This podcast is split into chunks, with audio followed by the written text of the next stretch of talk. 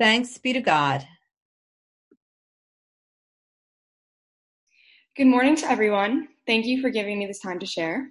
My name is Sophie Sudano. I've been a member of St. Matthew's Church my entire life. In fact, I was baptized here in the year 2002. I would believe everyone can agree that those days were much different. We did not have to worry about the threat of a deadly virus impacting our modern world, but terrorism was of the main concern. But from my standpoint, I would like to express the obstacles that currently lie being a senior, both during a pandemic and in general. Our gospel message this morning frames the essence of my current situation as a senior in high school. Similarly to the disciples, I am both closing a chapter in my life as I went into a new one. The disciples on this day had to continue their journey without the direct guidance of Jesus to follow. Jesus taught his disciples throughout his ministry how to care for those around them by relying on the Spirit of God. Us seniors are about to undergo a similar scenario. We must leave our hometown of Wilton, Connecticut, the place where most of us have spent the entirety of our existence. We must encounter obstacles that will have to be solved without the parental guidance we are immune to.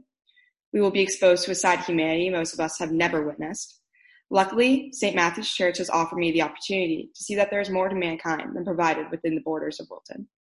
But overall, we are leaving the nest and becoming our own, an independent of our parents, someone who is now able to steer their own path. Finishing these last couple months as a seniors was not as exciting as anyone would have believed it to be. As we all know, high school ended for us on March 11th.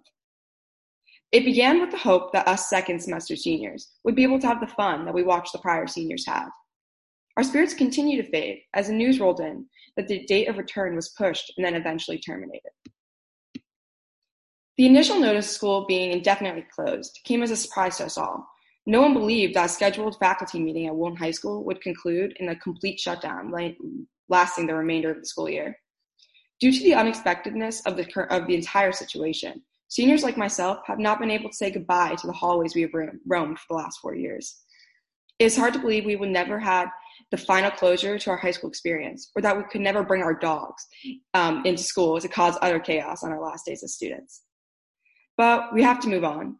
We have to understand that yes, we cannot take one last look at the classroom where we may have failed some tests, but it was because we were thinking of the bigger picture the picture that health of everyone around us is at risk, and we must join together to counter such a fight. When Jesus left the disciples, they could not just stand there staring above at heaven, but they have to make the decision to continue to the next chapter and lead with what they have learned. All of us leaving high school must do the same. Like the disciples, our time also abruptly ended. But we cannot dwell on the fact that this chapter of our life is concluding without a proper farewell. But we must lead with the knowledge we have gained through school and in this time of madness send to enter the next chapter of our lives prepared and confident. On another note, I would like this time to address some of the positive outcomes that the coronavirus has, has brought that we cannot overlook. As of May 13th, New York City has gone 58 days without a single pedestrian death, which is the longest recorded in history. Also, they finally properly are cleaning the New York City subway systems. But also, Venice, Italy stated that their waters have never appeared more clean and clear. In fact, civilians saw dolphins cruising the waters.